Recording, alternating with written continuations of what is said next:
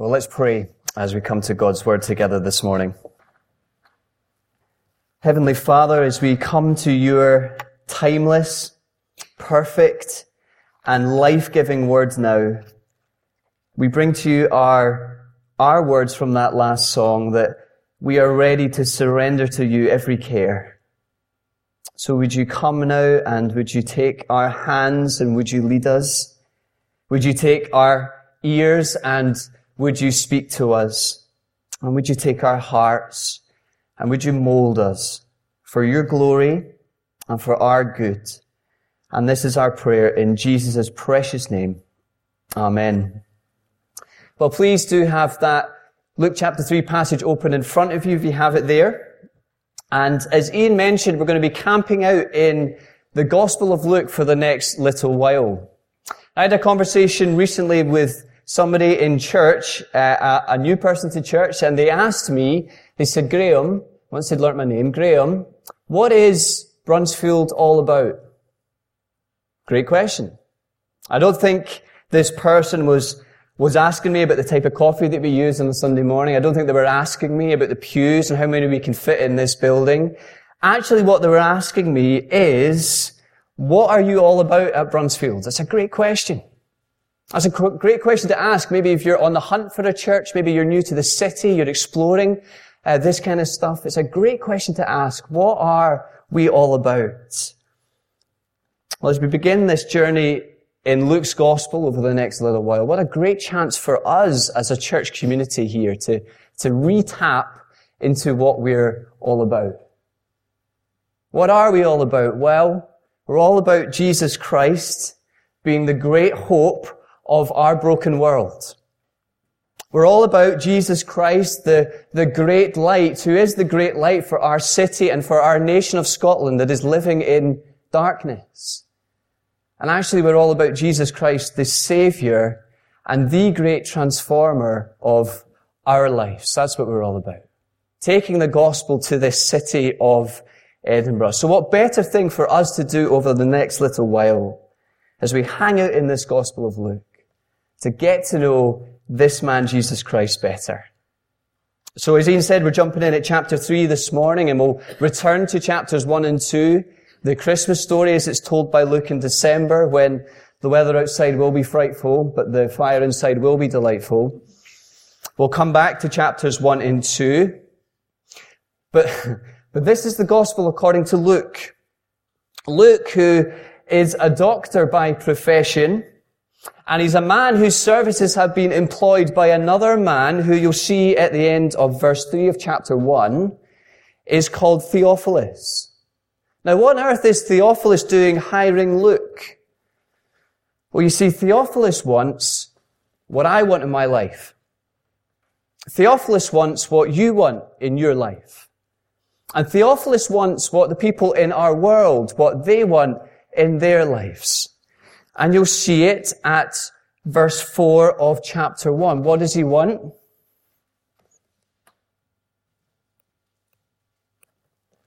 He wants certainty. Or if you've got an NIV there, it says that you may know the truth. This is what Theophilus wants. He wants something in his life that he can build it on. Something solid, something trustworthy, something that's been looked into.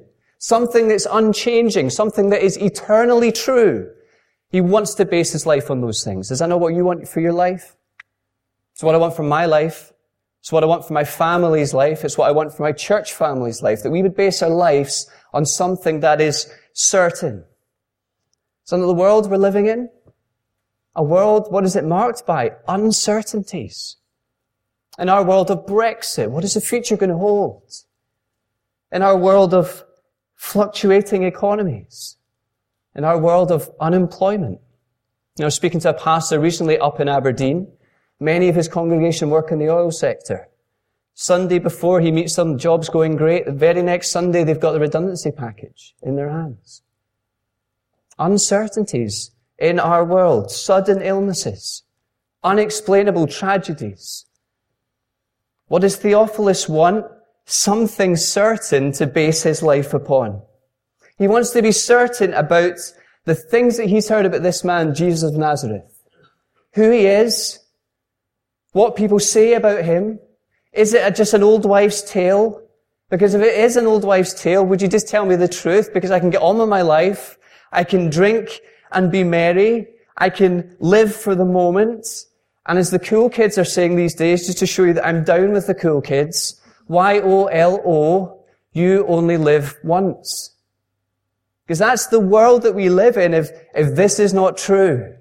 But if it is true, says Theophilus, if it is true, if this stuff about Jesus is true, then that changes absolutely everything.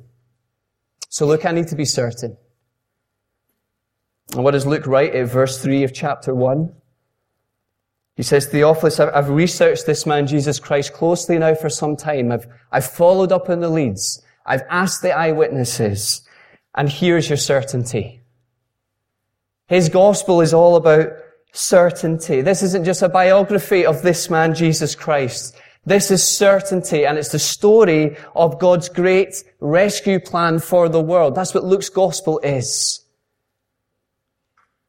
And I guess chapters one and two, if we just give a run up to chapter three that we'll come back to in a few weeks time, as I said, chapters one and two have been the anticipatory story of two boys. John the Baptist and Jesus.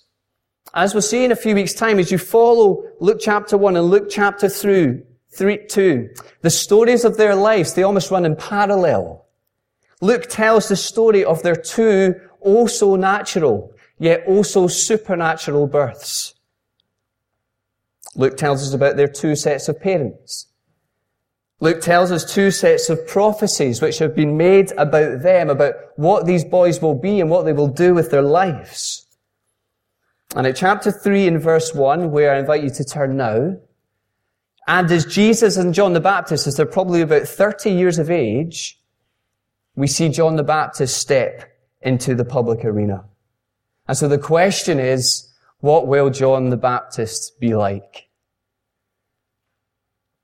Well, I had the great privilege on Friday just there of, of marrying Becky and Struan, two young people who come to this church.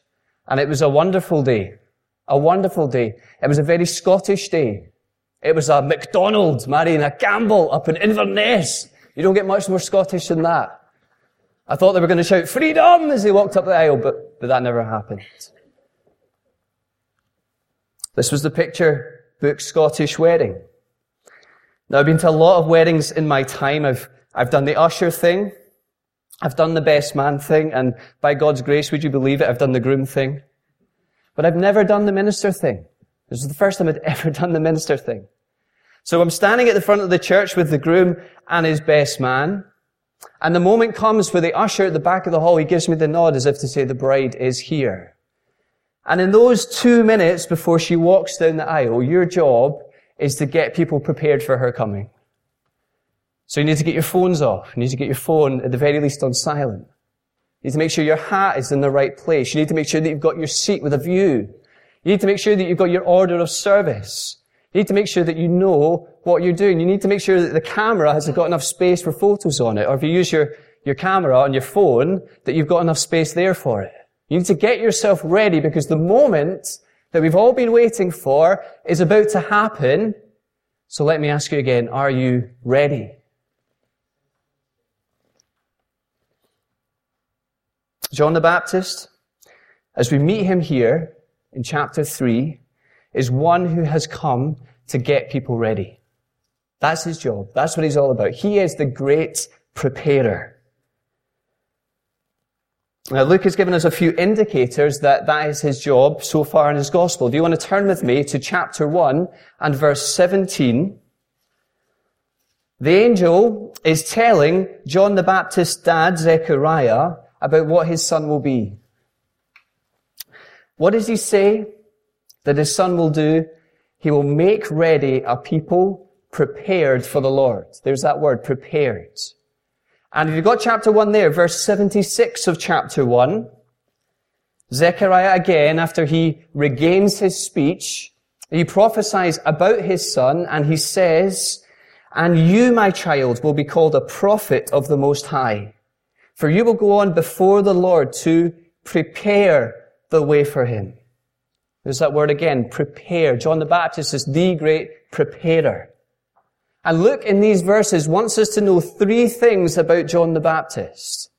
He wants us to know why he is preparing. He wants us to know what he is preparing. And he wants us to know who he is preparing for. So firstly, verses 1 to 6, Luke tells us why John is preparing.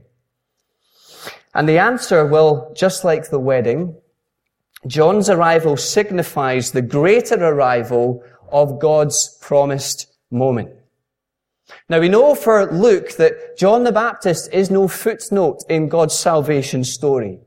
Because you'll see it there, John roots John the Baptist appearing in real context, with a real date, and in real political history as if to solidify for us, the readers, that John the Baptist is no mythical or allegorical figure. He really did come. And he came in this year. He wasn't just a random bloke who, who turned up in the wilderness, who was doing some traveling and who was cultivating his inner Bear Grylls. He really did come. And his message of grace is timely and his coming is hugely significant. And help us, and to help us see and make that connection, Luke takes us to Isaiah chapter 40. If you've got your Bibles there, it might be worth turning there. If not, you can maybe catch up on Isaiah 40 after this morning's service. But Isaiah chapter 40, Isaiah is, is prophesying to God's people who are in captivity in Babylon. They're away from their homeland.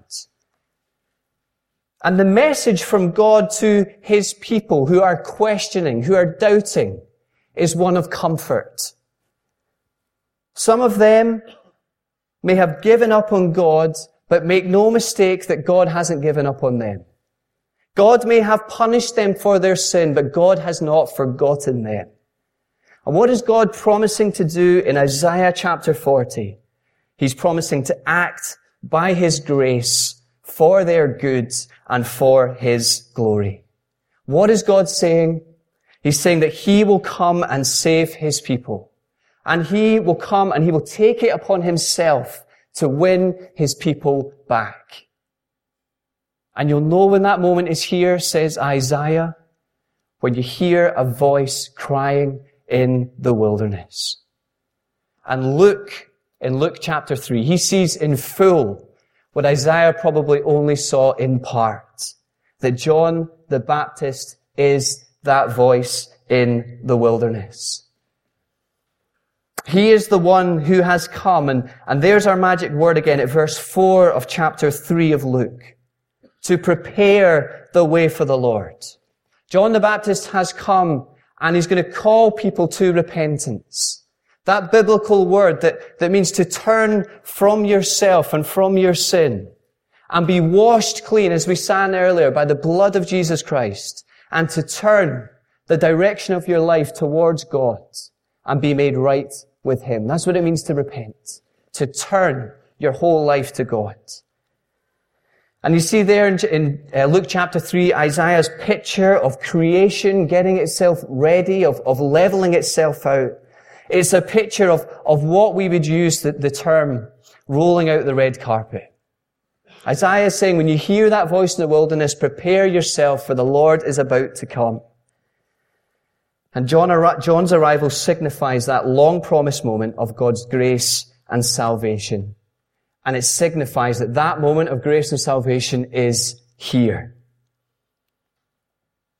I got home from church last Sunday evening and, and I walked into our living room and, and there was my mother-in-law cuddling our week-old little baby daughter, Grace.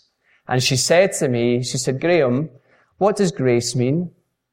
Now talk about a, a gift wrapped gospel opportunity. There you go. What does grace mean? And it was my joy to explain to her that the word grace, at its, at its very essence, means getting something that I don't deserve and getting something that I have not earned. That is grace. That God would, would seek me out when I wasn't looking for Him. That's grace.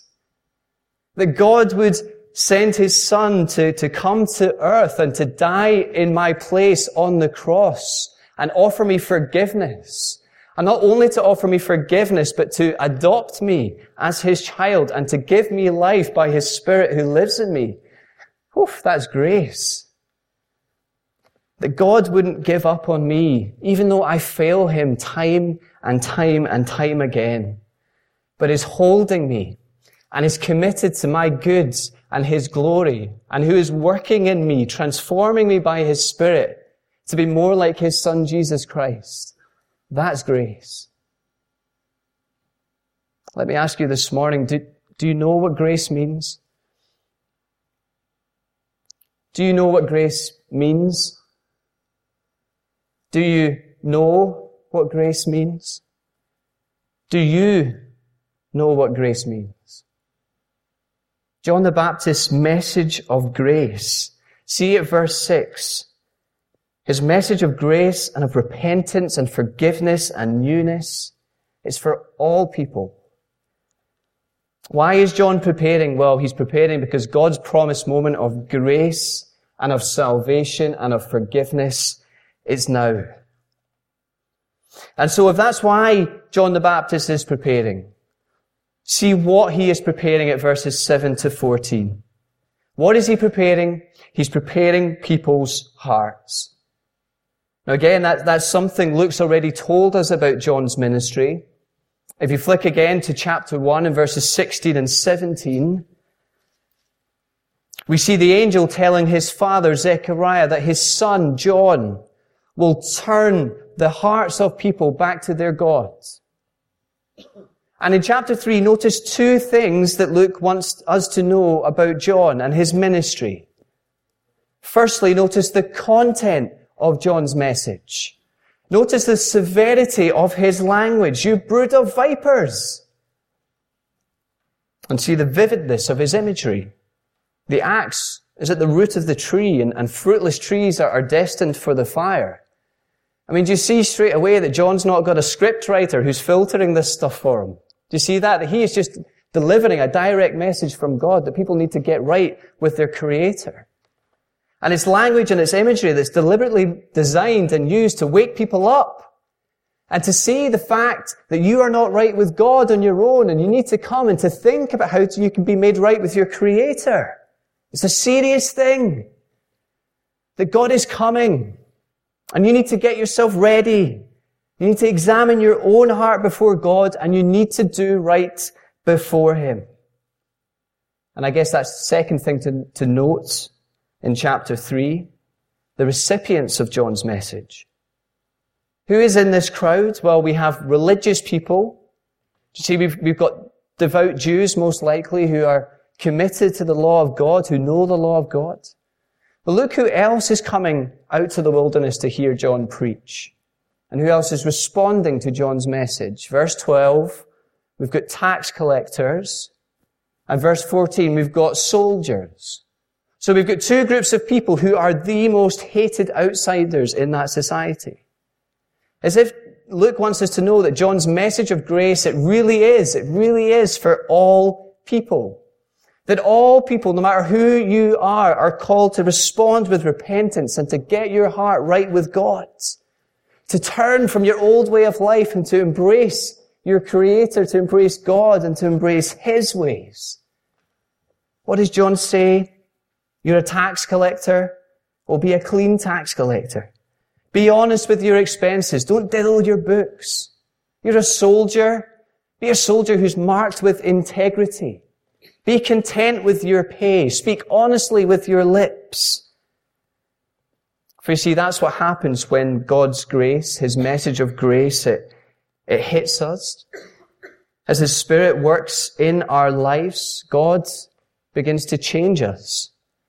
And He begins to change us by putting in reverse gear, as it were, the sinful habits and the sinful lifestyle that used to dominate us.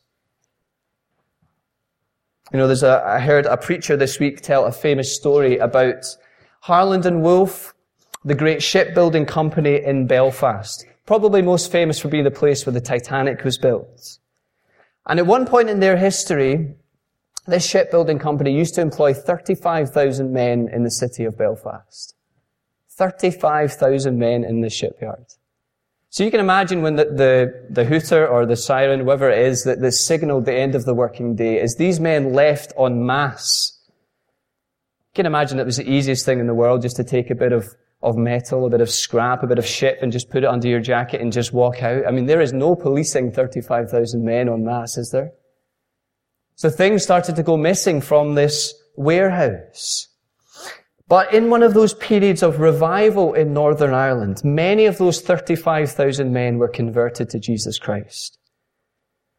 And as the gospel hit them, and as the grace of God started to work in their lives, and as the Spirit of God started to poke and to prod at areas in their life that needed to change, all of a sudden, these converted men started to bring back to the shipyard all those little bits of ship and metal and scrap that they'd stolen. So much so, such was the scale of the work of grace, of transforming grace in the lives of these men, that eventually the directors of Harland and Wolff had to write to these men and say, please, please, would you stop bringing back all those bits of ship that you've stolen?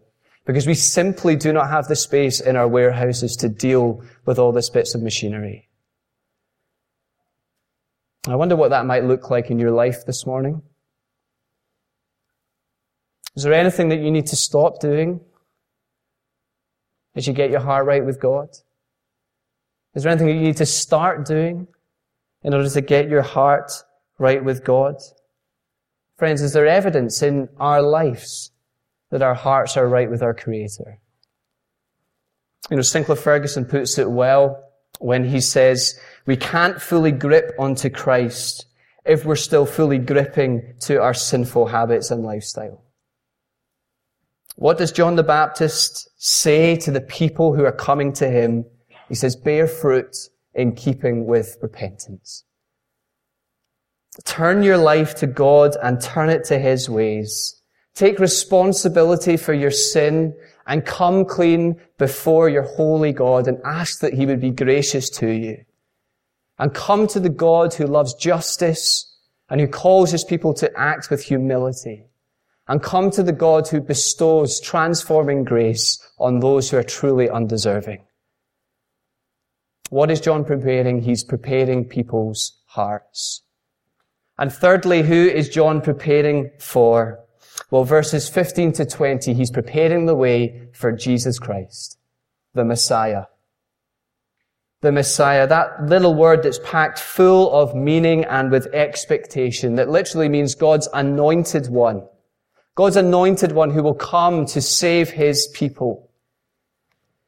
Now you can understand as we read these verses, having experienced 400 years of silence as it were up to this point, that when the people encounter John and as they hear his direct and powerful and explosive preaching, that people begin to think that he is the one. But what does John say? He says, don't look at me. Don't look at me. Look at the one who's coming after me. You see, this man, John the Baptist, he's a man who lives for the glory of another. And in that respect, just to return to the wedding, do you see that John isn't as much like the minister? But actually, he's a lot like the best man. What does a best man do on his day? He makes sure that everything on the day goes smoothly. He makes sure that everybody is ready. He holds the rings and at the right time, he hands them over at the right moment. He bigs up the groom in his speech. Neil, I hope you did that the other day. But he does everything in his power to make sure that the spotlight does not shine on him, but the spotlight shines on the groom. This is what John the Baptist is all about. He lives for the glory of another. What does he say at verse 16? Listen to this language. The one who will come after me, what? I am not worthy to untie the straps of his sandals. Sandals, smelly, sweaty, horrible feet, which, which is a job in John's day that, that is done by a servant and a slave. Even that job with this man, I am not worthy to do, says John the Baptist. Is that not the language of a good best man? Living for the glory of another. Let me ask you this morning, we might not have the ministry of John the Baptist, but do you have the mindset of John the Baptist? Does your life point to the glory of another? You know, a few weeks time, probably next Sunday actually, we welcome a lot of students back to Bruntsfield. University terms kick off again. I can see you've met some students already who are here this morning. But I know that it's always term time, and it's the beginning of term time. Because when you walk down to Tollcross from here, there's always that guy who's standing in the corner who works for Domino's Pizza. And he's dressed as a giant pizza box. And on him it says, any pizza, any size, 6.99. You know that guy? All over the city. But there's a guy whose job it is not to attract attention to him, but to point you somewhere else. Let me ask you this morning, do you have that mindset? Are you that walking billboard who points people to the glory of another? Do you see that John exemplifies what should be true in all of our lives this morning? That we should be that walking billboard. It's pointing people not to our greatness, but to the greatness of Jesus Christ. We should have that attitude and mindset that says, don't look at me. Please don't look at me and my greatness, because there is no greatness there. But would you look to my Savior Jesus Christ and to His greatness? See, John knows in these verses that what he's doing is just symbolic, that the baptism that he's doing is just water. What is he doing? He's just preparing the way for the one who will come after him. The one who will come after him and be the true life giver. The one who will come after him and be the true spirit giver. The one who will come after him and be the true life transformer. And what will he do? He will come to judge the world he will come to judge and to hold every human being accountable to him. And he will come to put wrongs to right. And he will come to separate the genuine from the fake. That will be Jesus Christ. That's what he will come to do. And John says to his generation, how do you respond? Are you ready? Are you prepared for the one who is to come? Get your heart right before him because this is serious. Now let me ask you, I wonder how you respond this morning to John's message. I think Luke deliberately, he brings our attention to three such responses in these, in this passage. And as we move towards a close, let me just bring these three responses that Luke draws to our attention, to our attention. See firstly that there's a reaction of presumption. Verses 7 and 8 religious people, they come to John and, and they assume that this message is for everyone else and not for them. That because they have a certain heritage and because they do certain things, they think that they're exempt from facing up to this challenge. That somehow they've been written into heaven on their forefathers' wills. And what does John say? It doesn't work like that. Is there some of us here this morning who are presuming on God's grace? Are you presuming that because you do certain things, that because you come to church, because you sing certain songs to God and His direction, that because you tithe, are you presuming because you don't do certain things, because you don't swear, because you don't sleep around, that those things somehow put you right with God on their own? I wonder if some of us need reminded of that age-old kids song this morning that man looks on the outside, but God looks on the heart. Presumption. Second reaction, see it at verses 10 to 14. It's conviction. People who come to John and, and who hear his message and know instantly by God's Spirit working in them that they need to change. And I wonder if, as God has been speaking to us through his word this morning, have you been convicted? Has the Holy Spirit of God, has he, has he put the finger right on an issue in your life? If so, can I ask you to be encouraged by that? That God is, is working in your life and, and can I encourage you as well to see that as the knife of God's word goes into your heart, that this isn't the knife of a murderer. That actually this is the knife of a divine loving surgeon. And that knife is marked grace. So if you've been convicted this morning, go with that conviction. Go with the Spirit of God. And the third reaction in verses 19 and 20 is one of rejection. And Luke tells us about the reaction of King Herod as, as John so brashly, it has to be said, he points out to him his moral insensitivity and his ethical failure. You see, Luke is telling us in these verses that being in a place of power, the high and mighty are not exempt from responding to God's message of grace and their need of repentance. What can Herod, what does Herod do rather? He can't handle the truth. And so he seeks to squash the truth. And he's defensive when he's confronted with his sin. And Luke wants us to know in these verses that by doing that, by locking up John in prison, that actually Herod is adding yet another evil thing to his already growing and expanding list. Here is a person, King Herod, who is rejecting God's gracious message. I wonder how you respond this morning to what we've read and, and what we've heard about John the Baptist's message. If you're rejecting it, then see the seriousness of what you are doing. And let's be reminded again, as it says in these verses, that this message is one of good news. It's good news. As I said, we've got students returning in the next couple of weeks, and we always try and, bless the students that come here to Bruntsfield just by giving them free things. We all like free things. We're all Scottish, don't we? But particularly we do it with students, and we try and give them a book of some sort that they can read. And we did this one last year, and I think we've got a few copies left over, if anyone wants to take this one away today. This is a resource that's been produced by 10ofThose, and it's a cookbook. But it's a cookbook that contains testimonies in it of university students who've been converted and turned to Jesus during their time at university. And I think the hope is, we used to do this in our flat at university all the time, that as you're cooking and as you're waiting for the pasta to boil, that actually you'll look and you'll flick through and you think, oh, there's Ed's story. There is Dan's story. There is Joanna's story.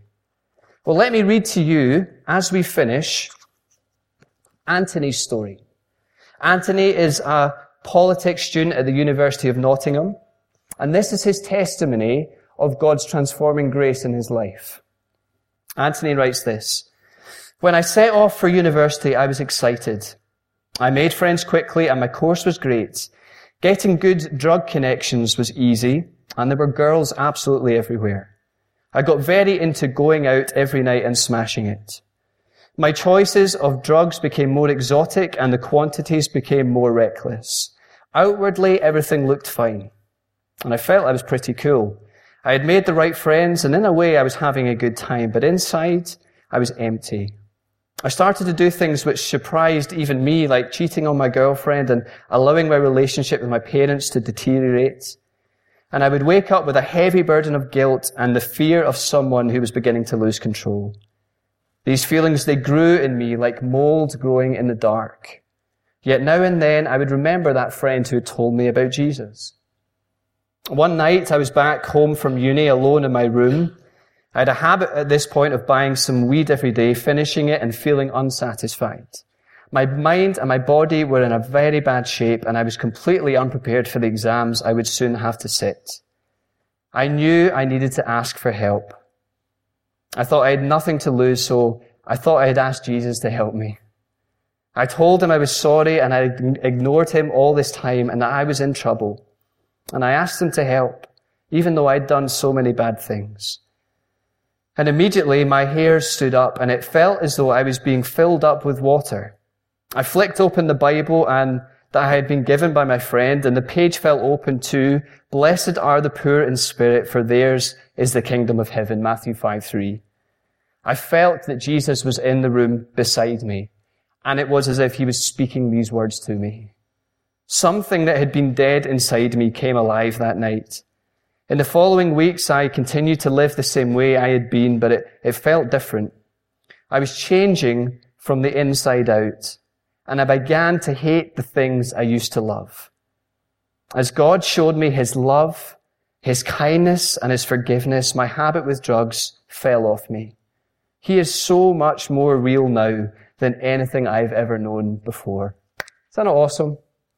There is a story of God's transforming grace. As we, as we finish this morning, let me ask you how you respond to that message. You know, we're going to move into a time of communion in just a moment, and just before I pray to close, why don't we just take a moment of silence? And let's respond to God's word this morning as we prepare our hearts before Him.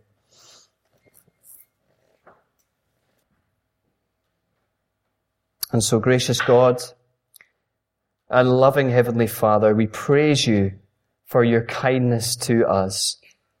Thank you, Father, that as we respond to the message of the gospel, and as we see your story and message of grace, that we truly are those who are undeserving. But yet we are truly those who have been blessed in every way in Jesus Christ. Help us to be those who respond to your message of grace. And may your spirit who lives in us continue to change us and to mold us. Our Father, we ask that you would help us in our world of such uncertainty. Be those who live with the certain message of Jesus Christ. May we live for his glory this week, we ask, because we ask in his name. Amen.